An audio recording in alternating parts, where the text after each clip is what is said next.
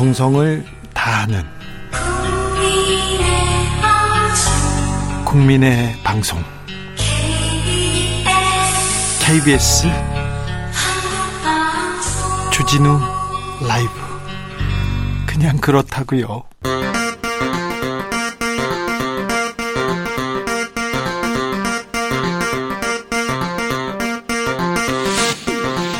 주진우 라이브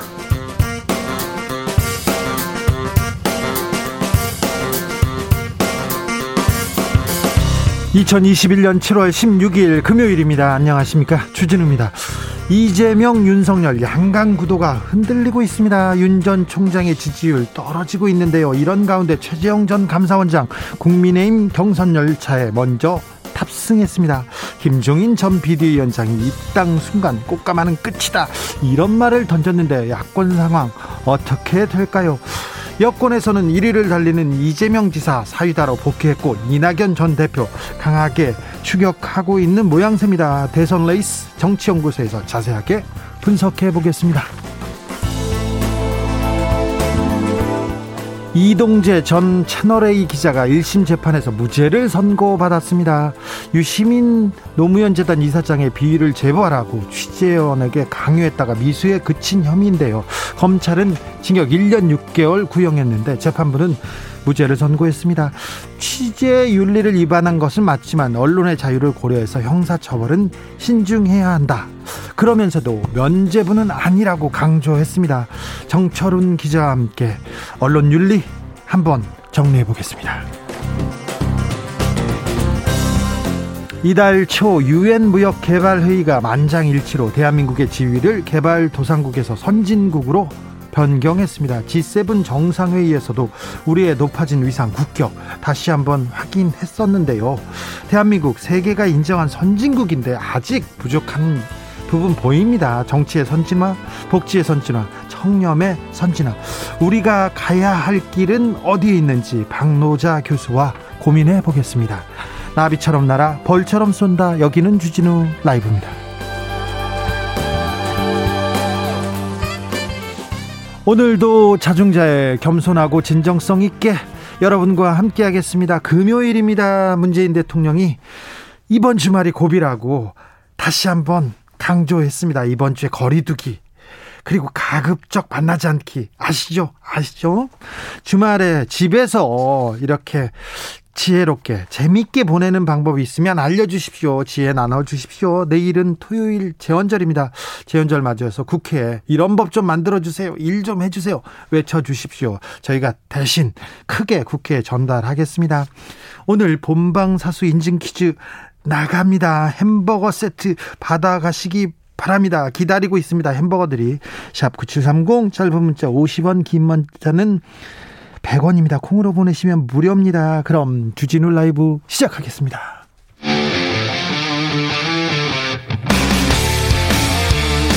탐사보도 외길 인생 20년. 주 기자가 제일 싫어하는 것은?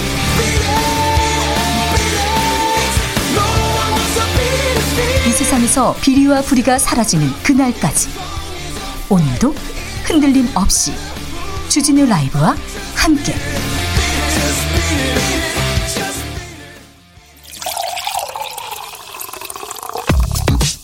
진짜 중요한 뉴스만 쭉 뽑아냈습니다. 주 라이브가 뽑은 오늘의 뉴스 주스. 정상근 기자 어서 오세요. 네, 안녕하십니까? 코로나 상황 어떻습니까? 네, 오늘 확진자가 1,536명이 나왔습니다. 네. 어, 이틀 연속 1,600명대가 나오다가 다소 줄었습니다만 큰 차이는 없습니다. 그러게요. 1,500명대입니다. 수도권에서는 1,000명이 넘었죠? 네, 1,100명 여전히 네 자릿수가 나왔고요. 비수도권도 369명이 나왔습니다. 어, 일주일간 전국 하루 평균 확진자는 1,386명이나 됩니다. 청해부대 어떻게 됐습니까? 걱정입니다. 네, 어제 장병 6명이 코로나19 확진 판정을 받았다 이런 소식을 전해드렸는데요. 이 정부는 청해부대 장병 전원을 확진 여부와 관계없이 공군 수송기를 통해 조기 귀국시키기로 했습니다. 이 대원들이 백신을 맞지 않았고 그 함정이란 곳이 밀폐된 공간이다 보니까 그러니까요. 조치에 나선 것으로 보이고요. 예. 다음 주 중에 돌아올 것이라고 합니다. 아, 비수도권으로 수도권에서 비수도권으로 이게 코로나가 확산되는 현상을 보이고 있습니다. 정부가 비수도권의 방역 수칙 강화하기로 했습니다. 네, 이 김부겸 국무총리가 오늘 이 비수도권의 사적 모임 인원 제한을 4명까지로 단일화하는 방안을 지자체가 논의해 주실 것을 요청드린다라고 밝혔습니다. 아, 현재 비수도권의 방역 지침이 다 단계가 달라서 이 사적 모임 허용 인원도 뭐 4명, 6명, 8명 이렇게 지역마다 다르고요. 어, 그러다 보니까 방역 지침이 강화된 지역에서 어, 이른바 원정 회식, 어, 원정 유흥 등의 현상이 나타나고 있는 상황입니다. 어, 수도권의 경우 주민들의 이동량이 10% 이상 감소한 데 비해서 비수도권은 이동량이 오히려 6% 정도 증가한 상황인데요. 그렇죠. 예, 정부가 이번 주 일요일에 어, 직접 전국적인 5인 이상 집합 금지를 발표할 가능성도 있습니다. 네. 어, 그리고 백화점에서 최근 확진자가 많은데요. 네. 이 QR 코드를 이용해서 출입자 관리 시스템을 시범 도입하기로 했습니다. 어, 그동안 방역이 취약함에도 백화점에서는 QR코드 인증을 하지 않았고 이 자영업자들로부터 형평성에 어긋난다 이런 비판도 받았는데요. 백화점이 사람이 더 많이 오는데 여기서는 QR코드 인증 안 했다고요? 네, 게다가 좀 밀폐된 공간이어서 확진자가 많이 나오고 있는데 앞으로 QR코드와 함께 예, 업계와 함께 이 시설 내 밀집도를 낮추기 위한 방안도 논의할 예정이라고 합니다. 정은경 질병관리청장의 업무 추진비 내역이 공개됐어요. 참 한스럽고 미안하더라고요. 네, 이 질병관리청이 이 매달 청장의 업무 추진비 사용 내역을 홈페이지에 공개하고 있는데요. 어, 그동안 이 업무 추진비라는 것이 일종의 뭐 눈먼 돈처럼 공직사회에서 많은 문제를 일으켜 왔었는데 예. 이 정은경 청장의 업무 추진비 사용 내역은 이 다른 의미에서 화제를 모으고 있습니다. 이번에 공개한 게 아니라 매달 공개해 왔어요. 네, 매달 공개하고 있고 지금도 홈페이지에 가면 자료가 있습니다. 네. 어, 내역을 보면 대체로 공무 중 이어진 식사 그리고 직원들 간식비로 업무 추진비가 사용이 됐는데 어, 그러다 보니 업무 추진비 사용 장소도 이 질병관리청이 있는 충북 청주의 식당들 그리고 어, 국회에 출석했을 때만 그 여의도 인근의 식당에서 사용이 됐습니다.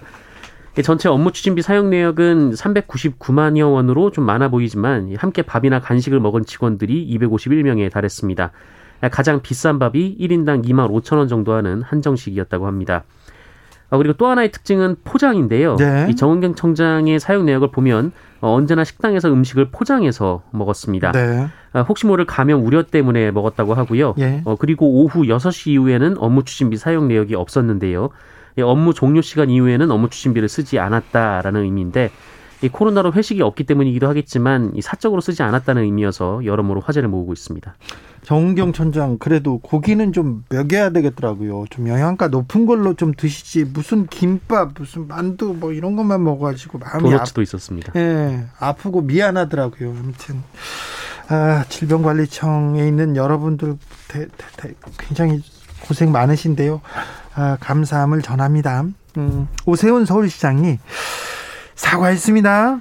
네, 오세훈 서울시장은 오늘 온라인 브리핑을 열었는데요. 이 김도식 서울시 정무부 시장의 발언이 돌출 발언이라며 사과했습니다. 아, 오세훈 시장은 소상공인 희생과 인내가 임계점에 도달한 와중에 이 정치적 공방까지 일고 있어서 더욱 송구스럽다라고 말했습니다. 네. 아, 오세훈 시장은 방역에 총력을 기울여도 모자라는 상황에서 공직자가 2인 삼각을 해야 할 상대를 탓하는 것은 부적절한 언행이다라며 어, 시민 여러분께 도리가 아니라고 판단돼 강하게 질책했다고 전했습니다. 네. 아, 이와 함께 오세훈 시장은 코로나19 상황이 위중한 만큼 당분간은 방역에 최우선 순위를 두고 집중하겠다라고 말했는데요. 어, 다만 이 전문가들이 코로나19의 완전 종식보다는 풍토병, 독감처럼 잔존할 것이라 예견, 예견하는 만큼 이 중대본과 대비책을 철저히 세우겠다라고도 말했습니다. 중대본하고 함께 대비책을 세우겠다 이러면서 어, 사과 일부 내용에 대해서는 사과했습니다. 혹시 자가 진단 키트에 대해서도 무슨 어, 그 언급이 있었습니까? 네, 이 언론에서 이 자가진단 키트가 조용한 전파를 만들었을 수 있다 이런 지적이 나왔는데요. 어, 이에 대해서 오세훈 시장은 합리적이지 않다라고 일축했습니다. 오세훈 시장은 방역에 성공한 나라들에선 자가 검사 키트를 얼마든지 사서 쓸 수 있다라면서 어, 자가 검사 키트는 코로나19 극복에 좋은 보조 수단이다라고 밝혔습니다. 네. 어제 어제 이재갑 교수님도 얘기했었죠. 자가진단 키트보다는 혹시 어, 조금 우려가 된다, 걱정이 된다, 증상이 보인다, 그러면 바로 선별진료소로 달려가야 됩니다. 재난지원금 전 국민한테 지급하자 이 부분을 가지고 여당과 기획재정부 아직도 충돌하고 있습니다. 네, 김부겸 국무총리가 이 더 절박한 국민들에게 양보해야 한다라면서도 그 여야가 합의하면 재검토할 수밖에 없다 이런 입장을 밝혔었는데 예? 어, 홍남기 부총리는 요지부동입니다.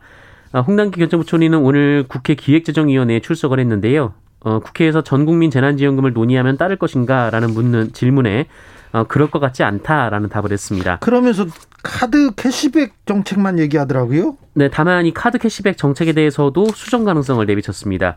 홍남기 부총리는 이에 대한 질문에 소상공인, 자영업자 매출에 도움이 되고자 구상했다라면서도 방역 단계가 4단계로 올라간 상황이라 조정은 있을 수 있다라고 말했습니다. 국회 여야가 합의하면 전 국민이 합의해 준 거라고 보고 이렇게 따라야 되는데 또 홍남기 부총리는 다른 생각인 것 같습니다. 그리고 돈 많이 버는 카드사한테 이렇게 이렇게 밀어주는 정책. 에 대해서 이렇게 고집하는 이유도 잘 모르겠습니다. 김난희님께서 법 만들지 말고 해결해야 할 법이나 빨리 처리하세요. 그렇습니다. 법과 시스템이 구비되지 않은 게 아니에요. 그 법을 잘 적용하지 않은 것도 큰 문제입니다. 윤석열 전 검찰총장의 장모 최모 씨가 옥중 서신을 공개했습니까? 네, 어, 공개가 됐습니다. 국민일보 보도에 따르면 그 의료법 위반 등으로 법정 구속된 윤석열 전 검찰총장의 장모 최모 씨가 이 가족과의 구치소 접견에서 윤석열 전 총장 등에게 어, 굳건하게 큰 일을 하라라는 말을 했다고 합니다. 어, 이 자리에 윤석열 전 총장이 참석하지는 않았는데요. 다만 가족들이 모인 자리에서 윤석열 전 총장이 어, 장모의 본인 건강을 잘 지키는 게 최, 자식을 최고로 위하는 길이다라고 말한 것으로 전해졌습니다. 네. 한편 윤석열 전 총장은 장모 관련 사건을 검찰총장 지명 후 청문회를 준비하는 과정에서 처음 알았다라고 밝혔고요. 어, 또한 최근 부인 김건희 씨를 둘러싼 의혹이 제기되는 것에 대해서도 정치를 하지 않았으면 겪지 않아도 될 일이라면서 아내에게 미안하다라고도 밝혔습니다. 아, 속보 알려드리겠습니다. 경, 전남 영암군 지역에 호우 경보가 발표됐습니다. 차량은 속도를 줄여 운항하셔야 되고요. 물에 잠긴 도로, 지하차도, 교량 등으로 통행하지 않도록 주변 사람들에게 알려주시기 바랍니다. 전남 영암군 지역에 호우 경보 발효됐습니다. 박원순 방지법을 발의한 국민의힘 박수영 의원 그런데 성매매로 입건된 보좌관을 채용했다고요? 네, 어, 현직 국회의원 비서관이 비서관이 되기 전에 이 성매매 현장에서 적발된 일이 있었습니다. 어, 이 사실이 이후 일어난 이후 잠깐 면직이 됐다가 다시 의원실로 복직해서 일을 하고 있어서 논란이 됐습니다. 어, 국민의힘 박수영 의원실의 비서관인데요. 30대 비서관이 성매매로 입건된 것은 지난해 3월 총선 전이었는데 경찰에 입건된 상태였지만 선거 캠프에서 계속 일을 하다가 5급 비서관으로 임용이 됐습니다. 예. 아, 그러다 경찰 조사가 시작되면서 두 달 뒤인 지난해 7월 이 스스로 사표를 냈는데요. 아, 그런데 불과 한 달 뒤에 이 김 씨는 지역구 사무실의 비서관으로 돌아왔습니다. 박수영 의원의 지시에 따른 것이라고 하는데요. 그 의원의 지시나 의원의 뜻이었겠죠, 당연히. 네, 김 비서관이 성매매를 했지만 기소유예를 받았고 반성을 하고 있다라는 것이 이유였다고 합니다. 어, 그런데 말씀하신 대로 당시는 이 민주당 오거돈, 박원순 이 두 전직 시장의 성추행 사건이 불거졌을 때였는데 이 박수영 의원은 어, 이른바 오거돈, 박원순 방지법을 발의한 사람이기도 합니다. 당시 개정안을 발의하면서 공직사회 성비위를 준엄하게 심판하자라고 했고 어, 개정안은 국민에 대한 최소한의 예의라고 강조했는데요. 최소한의 예의라고 강조했는데요. 네, 이 소식이 알려지자 박수영 의원은 모든 것이 본인의 불찰이라면서 이 32살 청년에게 다시 한번 기회를 주고자 재임용했다라고 말했습니다. 어, 그러면서 모든 당직에서 사퇴하겠다라고 밝혔습니다. 이동재 전 채널A 기자가 무죄를 선고받았습니다. 네, 법원이 이동재 전 채널A 기자와 백승우 채널A 기자의 무죄를 선고했습니다. 어, 강요죄가 합리적 의심 없이 증명됐다고 볼 수 없다라고 판단했는데 이 부분에 대해서는 잠시 후에 정철은 기자하고 자세하게 자세하게 그 분석해 보겠습니다. 네. 명백히 취재 윤리를 위반했다 이렇게 얘기하면서 어, 도덕적 비난은 받아서 받아 마땅하다 이렇게 얘기하면서 무죄를 준, 준 이유가 뭔지 저희가 자세하게 어, 살펴봐 드리겠습니다. 교회 장로로부터 세뇌를 당했습니다. 그래서 친부를 성범죄자로 고소한 자매들이 있습니다. 네, 이 교회 여신도들을 세뇌시켜서 이 스스로를 친족 성폭행 피해자인 것처럼 믿게 만든 뒤에 이 가족을 허위 고속토록 한 이 교회 장로가 재판에 넘겨졌습니다. 아, 지난 2019년 8월 이 교회에 다니던 세 자매는 성폭행 피해를 당했다며 이 자신들의 아버지를 경찰에 고소했는데요. 이 검찰이 이 사건을 9개월간 수사한 결과 고소 내용이 모두 사실이 아니라고 파악하고 아, 고소 배경에 대한 수사를 벌였습니다. 아, 무슨 일이 있었습니까? 네, 그 조사 결과 이 자매들이 이 교회 장로 A 씨로부터 수개월간 이 부친으로부터 성폭행을 당했다는 거짓 기억을 주입받은 것으로 확인됐습니다.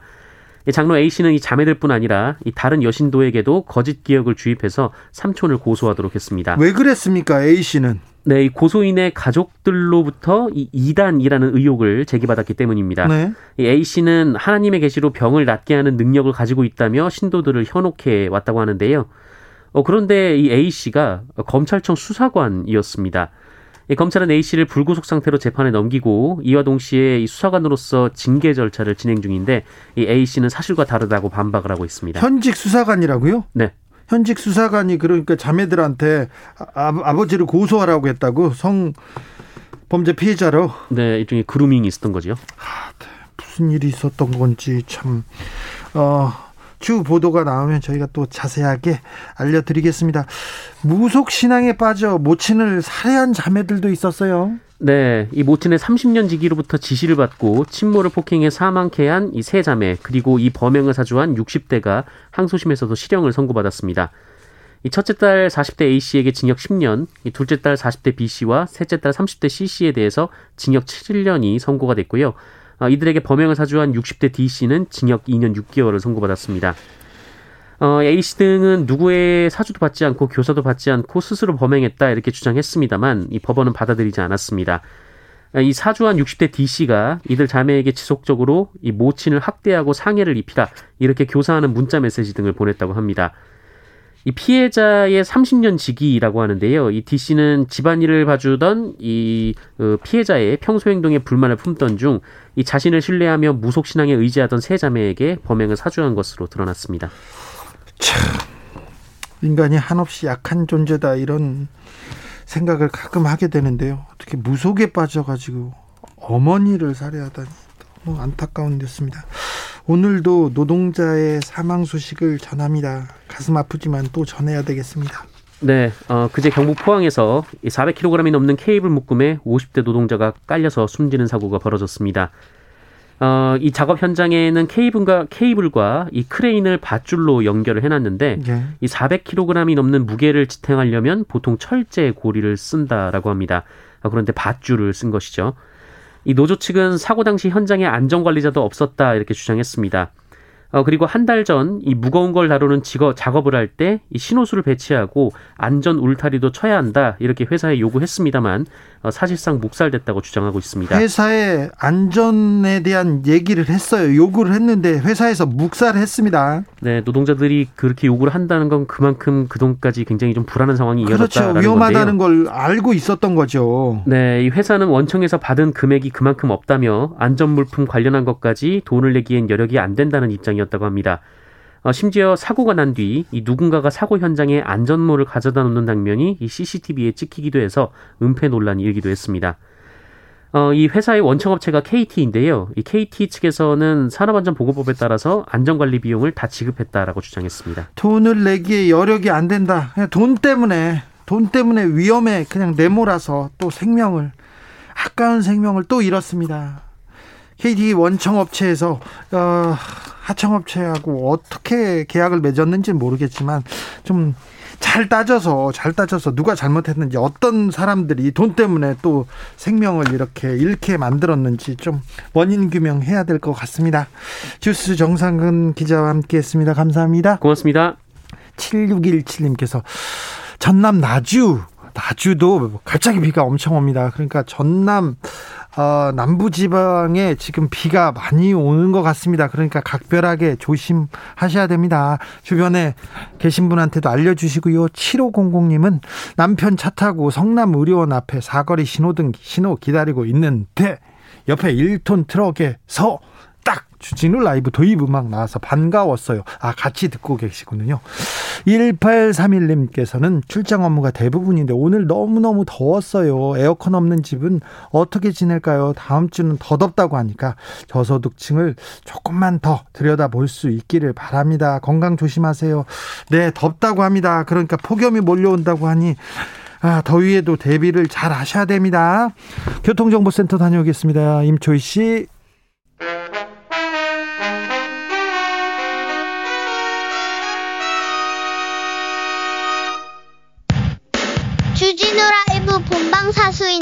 퀴즈 객관식입니다.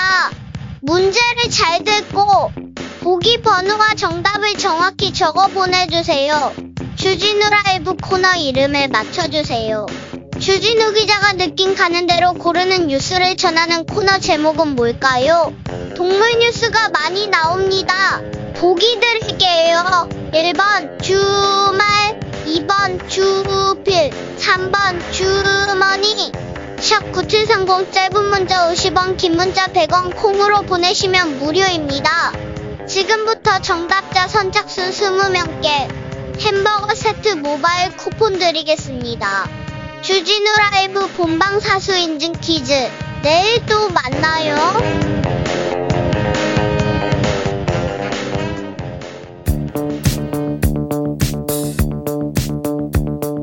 대한민국 정치의 새로운 100년을 준비한다. 21세기형 국회 싱크탱크 정치연구소 영앤철 정치권에 보내는 고급진 비대면 정치 컨설팅 오늘도 뜨겁게 분석해 보겠습니다. 정치는 데이터다. 정치는 과학이다. 박시영 윈지코리아 컨설팅 대표 어서 오세요. 네 반갑습니다. 그리고 오늘의 특별 손님입니다. 대구 가톨릭대 장성철 특임 교수 어서 오세요. 네 안녕하세요 반갑습니다. 장성철 소장님은 오랜만입니다만 항상 뜨겁습니다. Y 공작설이 정치권을 강타하자 우리 어, 장 특임 교수님께서 한마디 하셨어요. 아니 그게 이제 뭐 사전에 알았냐 몰랐냐 그런 건데 제가 이제 그 소, 속칭 네. 엑스파일을 터트리고 나서 그쪽에 있는 라인 분들과는 좀 소식 다 끊겼는데 네. 저번 주에 이제 몇 분을 만났어요. 윤석열 전 총장 측. 예. 예. 그래가지고 그거 알았 알았냐 몰랐냐 물어봤더니 아예 몰랐겠어요. 뭐 이렇게 얘기를 하더라고요. 그렇죠. 그런 얘기를 안 하고 캠프에 네. 간다는 것 자체가 몰랐다고 해도 이거는 좀 무능을 그, 보이죠. 예, 그래서 이제 공식 라인은 아니고요. 그 돕는 분이 예. 지금 뭐 그냥 좀 뒤에서 돕는 분인데 그렇게 얘기하길래 제가 이제 어제 이렇게 얘기했는데 지금 뭐 주행커께서 얘기하셨던 것처럼 5월 달에 경찰이 좀 입건을 해서 조사 중이었다라고 했는데 그것을 몰랐다라고 하면 전 그게 좀 더 문제가 아니냐. 아니, 근데 궁금한 거는 네. 그때 본인은 이제 5월달에 알았는데 그러면 이제 대변인을 맡을 때 네. 뭐 당연히 이제 추천도 있거나 본인이 뭐 자찬을 했거나 여러 가지 형태가 있겠지만 윤석열 전 총장 모시는 분한테 이야기를 해야 하는 게 도리 아닐까요? 그래서 그거는 이제 뭐 박시영 대표님께서 알아서 생각. 얘기 안 하고 들어갔답니까? 그래 그냥 그런 얘기까지는 저는 못 들었어요. 그러니까 그냥 뭐 나오는 안 시점에 했냐, 뭐. 예, 사태를 예, 예. 나오는 시점에는 알았다. 네, 네, 네. Y 공작설에 대해서 어떻게 보십니까, 박시영 대표님? 아니 저는 뭐 그분 이야기만 지금 나온 상태잖아요. 네. 그분이 여권 인사가 주장했죠. 뭐 주장을 한 건데 그 뒤로 나온 건 또 전혀 없고 네. 또 대변인 되기 이전에 아까 경찰에 그 사건으로 입건이 됐기 때문에 어 공작설의 앞뒤가 좀 안 맞아요. 네. 그러니까 이제 이분이 대변인 될 것을 그러면 다 안 다음에 뭐 그것을 어, 공작을 했다 이러면 모를까 음. 그런 좀 시차가 서로 안 맞아서 말의 신뢰성이 좀 떨어지는 거 아닌가 그리고 지금 추가적으로 대응하는 것도 좀 없거든요. 네. 그러니까 이 문제는 제가 봤을 때는 이동훈 전 논설위원이 육하 원칙에 의거해서 밝혀야 돼요. 네. 그래야 좀 저희가 제대로 된 평론을 할 수 있지 추측만 가지고는 못할 것 같다. 네. 그런 생각이 듭니다. 아무튼 장성철 교수가 윤석열 전 총장이 이동훈 전 대변인이 사직서 낼 때 금품 문제 알았다고 들었다. 이게 뭐 좀 상식적인 얘기인데 상식적인 얘기죠. 네. 어, 좀 무리하지는 않는 것 같습니다. 음, 최재형 전 감사원장이 국민의힘에 전격 입당했습니다. 감사원장직 내려놓은 지 17일 만인데요. 어, 최전 원장의 입당 어떻게 보셨는지요? 장성철 교수님? 저는 어쩔 수 없는 선택이었다라고 보여집니다. 최재형 원장은 두 가지가 없어요. 하나는 지지율. 이 네. 없고 또 하나는 세력이 없습니다. 네. 그렇다면 어떻게 정치를 할 것이고 어떻게 대권 후보가 되겠습니까? 그렇다면 결론적으로는 국민의힘이라는 야권의 플랫폼을 이용할 수밖에 없다. 거기 들어가서 세력을 규합하고 지지율을 높이는 작전을 짠 것이다라고 보여지고요. 저는 첫 번째 스텝, 두 번째 스텝 다 잘했다고 생각이 듭니다. 김영우 전 의원을 네. 캠프 상황실장 하신 것 잘했고요. 전격적으로 입당하신 것 아주 정치적으로 훌륭한 판단을 하셨다. 그런데 그분이 나라를 어떻게 이끌어갈 것이고 어떠한 행보를 보이고 어떠한 메시지를 내고 이런 것들은 저희가 아직 모르잖아요. 네, 모르죠. 그러니까 그분이 대통령 감이냐 아니냐는 앞으로 2주 동안 어떠한 행보와 메시지를 내는지 또 어떠한 유능한 분들과 함께 하는지 이런 것들 좀 지켜보고 판단해야 된다. 박시영 대표님. 어, 일단은 저는 최재형 전 감사원장 입장에서는 잘한 선택이다. 네. 그렇게 좀 말씀드리고 싶고요. 왜냐하면 선택지가 별로 없었고 말씀하신 대로 네. 타이밍이 참 좋았다. 이게 또 질질 끌면 어, 굉장히 발언이 궁색해지거든요. 그렇죠. 언제 들어갈래 말래. 그러니까 네. 핵심적으로 당신은 세상을 어떻게 바꿀까요? 이 문제는 질문이 없고 맞아요. 국민의힘에 언제 입당하실 겁니까? 계속 그 질문밖에 그렇죠. 안 나오거든요. 그래서 그런 측면에서는 윤석열 전 총장과 상당히 대, 대주적인 느낌을 좀 줬던 것 같고요. 다만 이제 이분이 공존 이야기를 꺼냈는데 네. 공존 이야기에 걸맞는 과연 어, 철학을 보유하고 있을까? 이제 이게 또 검증 대상일 것 같고요. 도덕성, 인품 이 부분 상당히 이제 훌륭하다 이렇게 좀 알려지고 있는데 과연 그 대통령 자리라는 것은 어, 자질이 굉장히 중요합니다. 국가 국가를 운영할 수 있는 능력이 중요한데 지난번 홍준표 대표가 전 대표가 그런 말을 했죠. 윤석열 전 총장에게 검찰 사무는 국가 대통령이 국정 운영하는 사무의 1%밖에 해당되지 네. 않는다. 똑같은 논리로 최재형 전 감사원장도 해당되는 거거든요. 감사 업무를 여러 군데 해볼 수는 있겠지만 그 감사 업무도 대통령이 하는 국정 운영 중에 굉장히 일부이거든요. 그래서 과연 어, 폭넓은 해안이 있는지 네. 준비가 돼 있는지 그 부분이 이제 관건이 될 것 같습니다. 도덕성 부분에서도 보수 언론, 특별히 조선일보를 비롯한 보수 언론에서 얘기하는 그 미담이기 때문에 여기에 대해서도 좀 이견이 있는 사람들이 아니 근데 많습니다. 그 미담은 그 청문회 자리인가 국회에서 국정감사 때 민주당 의원들이 먼저 얘기를 했잖아요. 아, 그래서 보수 언론이 많이 했어요. 네. 아니 근데 민주당 의원들도 얘기를 했다. 네. 아니 그 민, 민주당 그러니까 그 미담밖에 문재인, 없어요, 문재인 말은. 정권에서 임명한 감사원장입니다. 네, 네. 그 근데 이제 이분도 제일 첫 번째 넘어야 할 산은 사실 음. 중도 사태예요. 감사원은 정치적 중립성과 독립성을 생명으로 하는 기관인데 중도 사퇴를 했는데 그것이 대선을 뛰기 위해서 중도 사퇴했다. 네. 이 부분을 넘어서야 합니다. 장성철 교수님. 넘어야죠. 그러한 비판들 어떻게 본인이 극복할지 그것을 네. 지켜봐야 합니다. 그것을 극복을 잘하면 대통령감으로서 한 발짝 한 발짝 인정을 받는 계기가 된다. 자, 최재형 국민의힘 입당. 자, 그러면 윤석열 전 총장 미묘 복잡해집니다. 이 부분 어떻게 생각하고 있을까요, 장성철 교수님? 근데 윤석열 총장 측은 최재형 전 감사원장에 대해서 그렇게 큰 신경 쓰지 않을 것 같아요. 왜냐하면 아까 처음 얘기했듯이 세력이 없고 지지율이 상당히 좀 미미하다라고 좀 봐야 될 것 같아요. 아직까지는 네, 당신은 나의 경쟁자가 아니야. 그렇지. 나는 내 갈 길을 갈 거야. 네. 라고 결심한 거죠. 약간 무시 전략을 해야지 뭐 굳이 이렇게 체급 말- 차이가 있다는 거죠. 네. 체급 차이가. 예. 네. 자, 그, 런데 윤석열 정 총장이 이제 고민에 좀 빠질 것 같아요. 왜냐하면 최재형 그 전 감사원장의 선택의 문제도 있지만 어, 당장 지지율이 좀 안 좋아요. 많이 지지율이 까먹었어요. 흔들리고 있습니다. 흔들리고 있습니다. 그러다 보니까 어 여- 야권 내에서도 과연 윤석열 전 총장만을 어, 기대해서 이 끝까지 갈 수 있느냐? 혹시 중간에 어, 지지율이 많이 더 낮아지면 중도 포기하는 거 아니냐? 이런 우려도 심심찮게 나오고 그리고 있습니다. 최재형을 약간 띄워주고 국민의힘에서 띄워주고 윤석열은 때릴 가능성이 좀 있잖아요. 그러니까 박 대표님이 정확히 분석하셨는데 지금 프레임이 어떻게 짜져 있냐면 윤석열의 대체제는 최재형이야. 라는 식이 돼 있어요. 플랜 B 최재형. 네. 그렇기 때문에 윤석열 총장이 지금처럼 지지율이 하락 추세로 가게 되면 어찌 보면 최재형 전 감사원장의 지지율은 높아질 수밖에 네. 없지 않을까? 거기다가 네. 지금 김영우 전 의원을 최재형 전 감사원장은 딱 자기의 사람으로 세웠지 않습니까? 잘하셨어요. 여기 윤석열 전 총장은 처음으로 영입한 국민의힘 인사가 김영환 그러게요. 전 의원입니다. 저- 김영환 대 김영우. 아, 굉장히 대조적이죠. 네. 예를 들면 김영우 전 의원은 합리적인 인물로 어 뭐 여의도권에서는 상당히 그 어, 평가가 좋습니다. 당내. 신망도 높지요? 그럼요. 네, 굉장히 높고 근데 이제 김영환 전 의원은 원래 이제 민주당 쪽에서 했던 분인데 네. 안철수 네. 대표 쪽으로 정치 행보를 같이 하시다가 결국은 어, 여기까지 지금 온 것 같은데 네. 어, 얼마나 장악력이 있을지는 모르는데 또 김영환 전 의원은 조금 네거티브에 굉장히 이미지가 있거든요. 지난번 네. 이재명 지사하고 그 논란의 당사자였기 때문에 여러 가지. 근데 지금 윤석열 전 총장한테 필요한 인물이 약간 그런 네거티브 공세적으로 하는 그런 인물일까? 오히려 어, 비정치권 인사 중에 좀 참신한 인물들을 영입했으면 더 좋지 않았을까? 그러니까 이게 저는 윤석열 총장의 도움 요청 때문에 간 건지 아니면은 김영환 전 의원의 자발적인 도움인지 좀 헷갈리는 부분이 있어요. 왜냐하면 김영환 전 의원께서는 나 그냥 가서 도울래. 난 어떤 직책, 어떤 자리 요구하지 않겠어. 이렇게 얘기하셨거든요.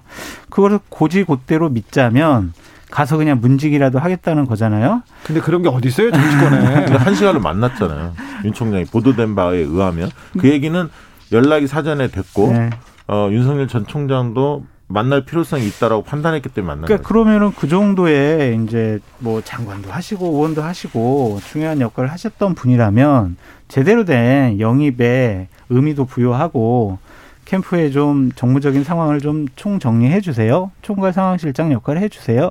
이렇게 했어야 되는데 가는 모양새는 좀 안 좋았지만 지금 윤석열 캠프가 이석준 전 그 기재부 차관 네, 예산실장 국무, 국무조정실장을 했습니다. 그분이 지금 정무까지 담당을 하고 있는데 그건 좀 무리가 있었어요. 네. 그래서 정책은 이석준, 뭐 정무는 김영환 이렇게 투톱 체제로 가면 지금보다는 좀 더 상당히 안정화될 거다라고 저는 말씀드립니다. 만사고고님 그동안 대선에 나오려고 감사원을 이용한 게 아닌가요? 그런 의심이 듭니다. 최재형 전 감사원장한테 이런 비판 어, 생각하시는 분들 많습니다. 그러니까 민주당에서 하는 프레임이죠.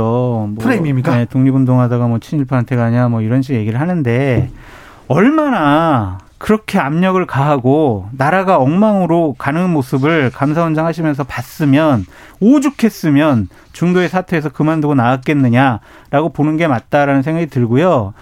공무원은요 모든 사람 다 정치인 중립이 있습니다. 어 우리 감사원장을 비판을 하려면 정세균 국무총리도 비판해야 된다고 봐요. 그분 국무총리 하시면서요. 나는 대통령 할 거야. 난 대권에 나갈 거야. 그러면서 코로나가 확산될 시점에서 그냥 중도 사퇴했거든요. 그러니까 정세균 총리를 비판하지 못할 거면 최재형 감사원장도 비판 못한다. 박시영 네. 대표님. 그 부분은 이제 뭐 장성철 소장님의 마음은 이해는 하나. 네. 아, 이 총리는 그야말로 정무직이고요. 네. 중요한 것은 이분들 그 윤석열, 최재형 두 분은 사정기관의 대표였습니다. 네. 그러니까 헌법기관이죠. 사정의 칼날을 정치적 목적에 의거해서 사용한 거 아니냐 이 의구심이 있는 게 다르다는 거예요 총리하고는 자. 그 부분은 분명히 이례적인 일이었고 과거 정권에서도 중, 중도 사퇴하고 대권에 도전하는 그러니까 경우는 없었잖아요. 그러면 정세균 국무총리가 총리직 자리에 있으면서 그런 행동을 한 것은 그러면 다 잘못이 아닙니까? 하나도 비판받을 포인트가 없어요? 아니 정세균 총리는 정세균 총리대로 총리직을 과거에 했던 분들은 네. 중도 사퇴를 많이 하잖아요 정무직이다 보니까 그런 관례들은 많이 있었지 않습니까? 총리직을 자기의 대권 발판으로 삼았다. 아, 그렇게 주장할 만한 근거가 있나요? 예를 들면 공관에서요 예. 본인이 뭐 여러 뭐 장관들이나 뭐 팬클럽들 모아놓고 뭐 유튜브도 찍고 뭐 정책 설명회도 하고 막 이랬어요. 이거는 이전 총리랑은 다른 모습이었다. 아, 정책 고요 설명. 네. 네. 지하철에서도 막 뭐 음성 나오게 하시고 여러 가지 일을 많이 하셨다. 자, 묻고 싶었습니다. 윤 전 총장 지지율 하락이 눈에 띄는데 이거 왜 그럴까요? 좀 분석해 주십시오. 박시영 대표님. 아니 제가 뭐 분석하면 또뭐 어, 일간지에서 뭐 많이 예, 조선일보에서 박시영 대표 예. 막 뭐라고 하는데 어 예. 조선일보에서 지금 박시영 대표 띄워주기에 나섰어요. 그래가지고 다른 여론조사 기관 대표들 마음이 좀 불편한 것 같더라고요. 지금 대한민국 최고의 여론조사 기관 대표가 되셨어요. 어 갑자기 예. 그런가요? 역할이 그렇게 컸나 이렇게 생각하는 사람도 있습니다. 자 말씀해 그 주세요. 최근에 일주일 사이에 한 여섯 일곱 군데가 여론조사 결과가 발표가 됐었습니다. 어, 수치는 얘기하지 않겠습니다. 개요를 읽어야 하기 때문에 대략적인 흐름은 윤석열 총장이 다자구도에서도 예전에는 네. ARS 조사를 하면 윤석열 총장이 상당히 앞서 있었거든요. 이재명 지사에 비해서. 그렇죠. 그런데 최근 조사에서는 둘이 거의 붙어 있거나 오차 범위 내에서 이재명 지사가 앞서 있는 조사가 더 많습니다. 이번 주에 발표된 조사에 의하면. 그 다음에 양자 대결, 흔히 가상 대결이라고 하죠. 어, 이재명, 윤석열, 뭐, 이낙연, 윤석열, 이런 조사 결과들이 발표가 됐는데, 과거에는 어, 양자 대결은 크게 달라진 건 아니지만 어떨 때는 오차 범위 밖에서도 윤석열 후보가 앞서는 경우도 있었거든요. 근데 이번 조사에서는 대부분 다 오차 범위 내에 들어왔고 이재명 지사가 더 앞서는 결과들이 좀 더더 많았습니다. 그리고 어, 이낙연 전 대표 같은 경우는 상당히 뒤쳐졌었는데 그랬죠. 10% 초중반까지 그 다자 지지도가 나오고 있고 많이 올랐습니다. 한 7, 8% 오른 것 같고 최소. 그다음에 양자 대결에서도 오차 범위 내에서 윤석열 전 총장과 접전을 벌이는 조사 결과가 몇개 쏟아진 거죠. 오차 범위 내에서 누가 앞서니 뒷선이 이거는 의미가 없습니다. 오차 범위라는 것은 그 범위 내에서는 각축을 벌인다는 의미니까요. 그래서 어디에서 떨어졌을까 봤더니 제가 보는 느낌은 확실히 20, 30대에서 여성층에서 그 윤석열 전 총장에 대한 지지율이 굉장히 낮더라. 다른 데도 일관된 흐름이에요? 예, 일관됩니다. 그러니까 그 얘기는 김건희 씨 배우자와 관련된 여러 가지 일들이 있었는데 아직 뭐 의혹들이잖아요. 근데 이제 그런 의혹들이 어쨌든 대중들의 어떤 정서, 특히 젊은 여성들의 정서에 좀 뭔가 어, 작용한 게 아닌가 그런 생각이 들었습니다. 장성철 교수님. 저는 좀 의구심 드는 게 뭐 박시영 대표님께서 화요일날 여론조사 발표하고 저는 뭔가 의도가 있지 않- 않을까 막 그러한 생각도 해봤는데 이거 하나 여쭙고 싶어요. 다른 데는 오차 범위 내로 따라 붙었지만 그래도 이낙연 대표가 윤석열 총장을 이긴 여론조사 결과는 박 대표님이 하신 여론조사가 유일하잖아요. 그러니까 오차 그거는- 범위 내긴 하지만 예, 그러니까 그거를 오차 범위를 이해를 잘 못 하셔서 그래요. 오차 제가요? 범위라는 건 네. 의미가 없습니다. 그러니까 오차 범위 내로 들어오면 예를 들면 1000명 조사하면 플러스 마이너스 95% 신뢰 수준에 플러스 마이너스 3.1이거든요. 네. 그럼 6.2% 포인트 안에서는 누가 앞섰다고 이야기하면 안 됩니다. 통계적으로 이- 앞- 그렇게 표현하면 원래는 안 되는 거예요. 이 오차 부분은- 범위 내 접전 팽팽하다 이렇게 표현해요. 이 부분은 여론조사 이렇게 수치이기 때문에 그리고 네. 여론조사 누구 어떤 업체는 누구한테 잘 나온다 못 나온다 이거 홍준표 대표도 여러 번 얘기했으니까. 저희 조사는 계속 윤석열 전 총장이 매번 높게 나왔었어요. 자, 그 계속 높게 나가게 해야지 왜 그래요? 최근에 지지율이 안 좋아졌다는 장성철 소장님, 네. 이 윤석열 총장의 지지율이 약간 네. 흔들리는 거는 같잖아요. 네. 원인 뭘로 보세요? 아, 여러 가지 대통령 감으로써 제대로 된 여러 가지 일정, 행보, 메시지를 국민에게 만족스러울 정도로 보여주지 못하고 있다라는 생각도 들고 네. 또 하나는 여러 가지 네거티브 검증 공격에 좀 제대로 된 방어를 못하고 있지 않느냐라는 생각이 좀 듭니다. 국민의힘에서도 그렇게 생각합니까? 글쎄요, 제가 국민의힘 당원이 아닌데 네. 일단은 윤석열 총장이 좀 캠프를 체제를 제대로 정비했으면 좋겠어요. 그러니까 네.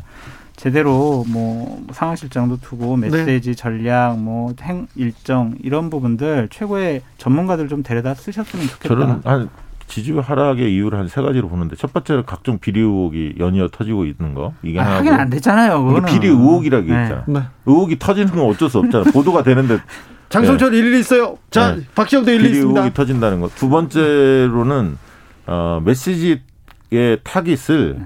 너무 강경 보수층한테 어필하는 메시지를 계속 날리고 있어요. 약간 그러다 좀 보니까 일리가 있죠. 중도층이 들었을 때는 어 좀 탈정치의 이미지에 가까웠는데 어 그게 아니네 라고 그래도- 실망감이 쌓여가는 또 거예요. 최장직 교수님도 만나고 이렇게 얘기했잖아요. 최상직 교수님은 요즘 세대는 모릅니다. 누군지. 네. 과거에 나이 먹은 사람들 말이죠. 네. 세 번째는 어, 국가 비전, 새로운 비전에 대한 내놓는 게 없다. 그러면서 국민의힘 입당 관련해서 굉장히 모호하게 계속 얘기하니까 뭔가 소신이 없는 원래 이제 굉장히 소신이 강한 인물로 알려졌는데 소신이 좀 없어 보이는 이 부분이 하나 있고 아까 비리 의혹 때문에 공정과 정의가 트레이드 마크였는데 이 부분이 좀 훼손된 측면 그리고 중도층에 어필할 줄 알았는데 너무 어, 구구적인 이런 시각도 좀 가끔 드러난다. 네. 이런 것들이 맞물리면서 하락한 게 아닌가. 제가 한 말씀만 드리면은 하여튼 아직도 시간이 많이 남아 있고 거의 아직 시작도 안 했으니 제대로 좀 체제 정비를 해서 네. 제대로 된 계획을 세워서 행보 메시지 잘 하셨으면 좋겠다. 아, 그래서 저도 힘내라고 했습니다 페이스북에. 알겠어요. 힘내라. 그 부분은 못 봤어요. 자, 윤석열 전 총장이 약간 조금 주춤하는 사이에 최재형 전 원장은 정치적으로 상당히 좀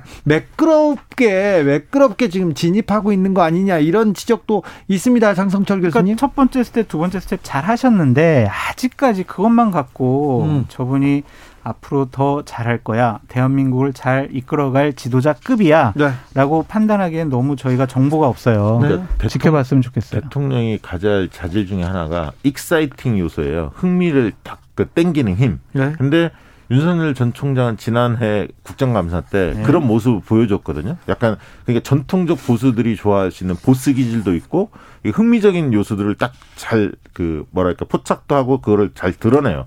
그런데 최재형 전 감사원장의 이미지는 아직은 좀 모범생 이미지 같은 느낌이거든요. 네. 그래서 과연 그런 대중을 끌어당길 수 있는 강인한 어떤 흡입력, 재미 요소 이런 걸 줄 수 있을까? 근데 메시지는 뭐 상당히 좀, 좀 귀에 팍팍 꽂히는 그런 메시지를 몇 번 날리시더라고요. 그래서 앞으로가, 앞으로 행보가 더 기대되는 기대주다. 라고 기대주다. 이제- 2353님께서 옥중 서신 보냈다는 윤 전 총장의 장모 이거 엑스맨 아닌가요? 이렇게 물어봅니다. 그거는 마이너스죠, 사실. 그 지금은 뭐 마- 만약에 그런 걸 보냈다 하더라도 공개를 하면 안 되죠. 드릴 말씀이 없습니다. 왜요? 장성철 교수님이 한마디 해주셔야죠. 최순실 씨가 네. 여러 가지 옥중 서신을 이렇게 내보였잖아요. 네, 최서원 좀, 씨가. 네. 네. 같은 느낌이 든다. 그래서 아, 네. 안 하실 일을 하셨다. 네, 최서, 최서원 씨 느낌이 난답니다. 안 하셔야 된다고 합니다. 자, 0388님께서 최재형, 윤석열 정치 철학이 다른데 왜 문재인 정부에서 왜 출세했을까요? 이런 얘기 합니다. 그런 얘기는 많이 나오고 있습니다. 민주당 경선 레이스로 가보겠습니다. 이낙연 전 대표의 상승세는 확실해 보입니다. 왜 그런가요? 박시영 대표님.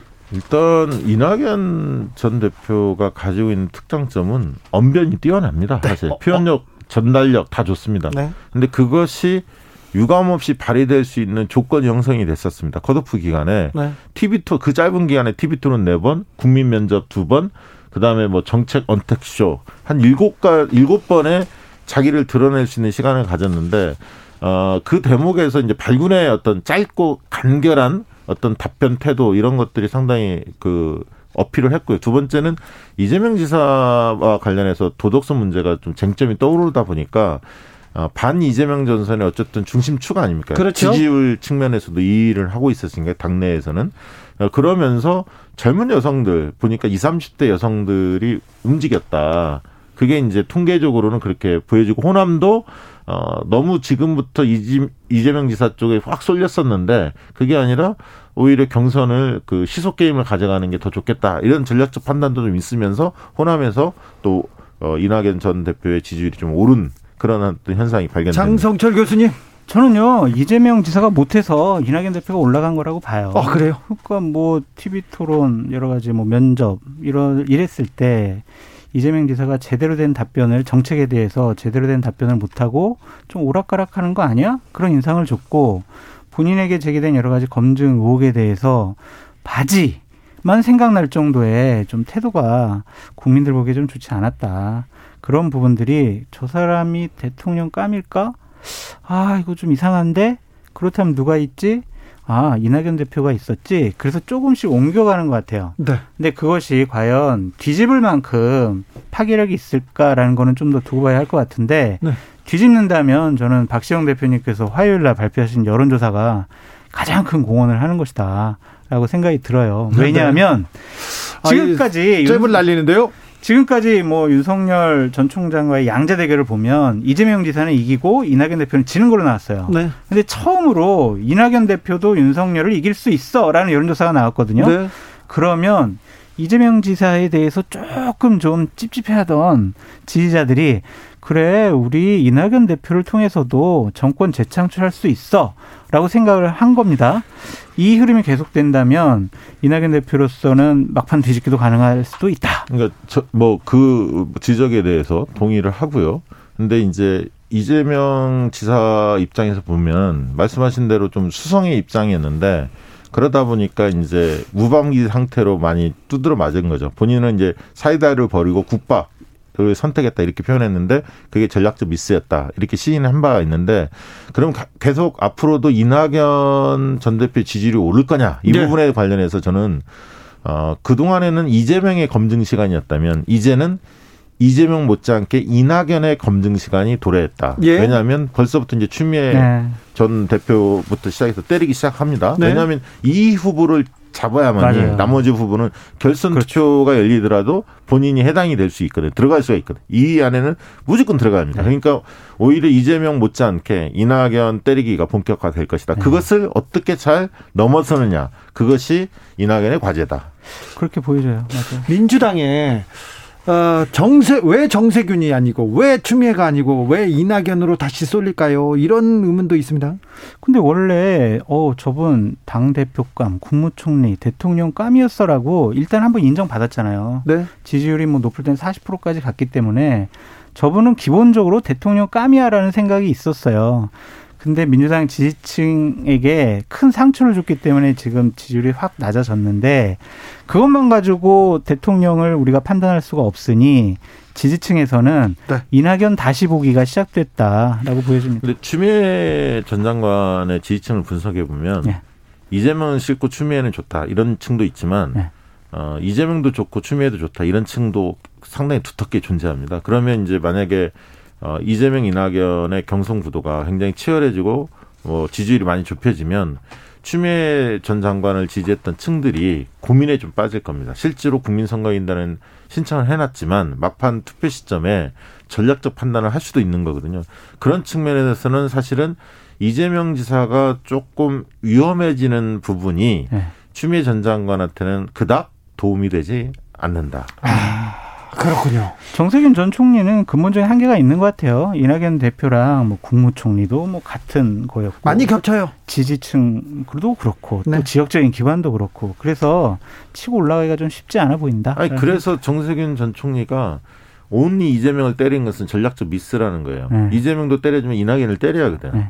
그리고 본인 비전 싸움을 했어야 하고. 이낙연을 먼저 호남, 넘어야 되는데. 호남을 흔들지 않고 이낙연을 넘어서지 않고 본인의 길이 어떻게 보입니까? 맞습니다. 그렇죠. 음, 김정우님께서 토론은 득점하기보다는 실점을 덜하는 게 포인트임 이렇게 얘기해 주셨습니다.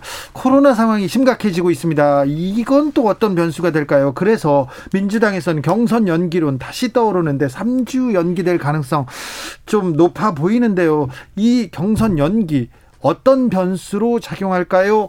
박시영 대표님. 그거는 사실 3주 동안 누가 어떻게 보냈냐에 따라 다른데 이재명 지사는 사실 오히려 이재명 지사한테 불리하지는 않을 것 같아요. 왜냐하면 아, 저는 어, 지금 오히려 추격세가 이낙연 추격세가 만만치 않은 상황에서 음. 오히려 정책을 좀 안정적으로 점검하고 비전 작업을 충실히 할 수 있는 왜냐하면 그 전에는 이낙연 전 대표는 그 정책 발표를 꽤 했어요, 사실. 근데 이재명 지사는 현역 광역 단체장이다 보니까 출마 선언도 늦게 한 뿐만 아니라 네. 아직 공식적으로 정책 발표를 안 했거든요. 지금 또 코로나 방역에 앞장서야 되는 네. 입장이 아닙니까? 이 부분을 점검하고 뭐 예를 들면 캠프도 급조된 측면이 있거든요. 이낙연 전 대표 쪽 굉장히 오래 전부터 준비를 했는데 그런 측면에서 오히려 시간이 이재명 어, 지사한테 불리하지는 않을 것 같고 반면에 오히려 이낙연 대표 쪽에서는 가파르게 치고 나가야 하는데 지금 국면이 조금 이게 어, 경선이 연기되면서 김이 약간 빠질 수도 있다. 장성철 저는 교수님? 반대로 좀 생각을 하는 게 1등 후보에게는 변수가 생기지 않는 게 가장 좋아요. 네. 그냥 지금 이대로 가면 어쨌든 여론조사에서 1등 나오고 있고 세가 확산되고 있으니 그냥 이대로 가면은 본인이 되는 건데 3주 정도, 한 달 정도 미뤄지면 그 사이에 무슨 일이 벌어질지 몰라요. 네. 그것이 뭐 박시영 대표님 얘기하셨던 것처럼 불리하게 될지 유리하게 될지 우리가 알 수는 없지만 네. 변수가 어쨌든 게... 변수 생기는 건 안 좋다. 네. 자, 8655님께서 김두관, 박용진 의원 좀 얘기해 주세요. 거론해 주세요. 얘기합니다. 김두관, 박용진에 대해서 거론해 주십시오. 장성철 소장. 박용진 의원은 민주당의 꿈나무라고 보여지고요. 음. 이번에 본인이 잘 뭐 여러 가지 정책이라든지 본인의 비전을 얘기를 하면 정말 민주당의 차차기 그러한 꿈나무로서 제대로 자리 잡을 것 같다라는 생각이 들고요. 김두관 전 지사 같은 경우도 뭐 리틀 노무현이라고까지 평가받지 않았습니까? 예. 뭐 지사도 하시고 장관도 짧게나마 하셨잖아 하셨잖아요. 분명히 잠재력이 있는 분인데 워낙 위에 거물들이 많아서 본인의 능력을 좀 발휘 못하는 부분이 많이 있다. 그래서 제가 봤을 때는 좀 어, 자극적이고 이슈를 끌어갈 만한 화두를 몇 개 던졌으면 좋겠어요. 음. 그래서 좀 그것을 이끌어갔으면 좋겠다. 박시영 대표님. 박용진 후보의 경우에는 어, 저는 그 여론조사 해보면 전체 지지율 분석을 해보면 국민의힘 쪽에서 지지층이 좋아해요. 역선택이에요? 네. 아니 역선택은 꼭 아니지만 민주당 지지층은 별로 그렇게 지지율이 안 높은데 네. 상대적으로 국민의힘 지지층에서 지지가 높습니다. 그 부분을 좀 곱씹어 봐야 할 것 같고요. 네. 박용진 후보 입장에서는. 그다음에 좀 네거티브 굉장히 말을 잘 하시잖아요. 그러니까 그 이슈 또 주도력이 있고 굉장히 그런데 언론도 많이 어, 띄워주는 편인데 조금 더 비전을 좀 정교하게 가다듬는 게 좋겠다. 김덕관 어, 의원 경우에는 지방 분권으로 승부를 보시는 것 같은데 네. 아무튼 그 부분은 굉장히 중요한 과제이기 그렇죠. 때문에 어, 국가적 담론을 끌어내야 한다. 정치연구소 여기서 인사드리겠습니다. 장성철, 박시영, 박시영, 장성철 두 분 감사합니다. 감사합니다. 감사합니다. 저는 6시에 2부에서 돌아오겠습니다. 잠깐 숨 좀 돌리고 계세요.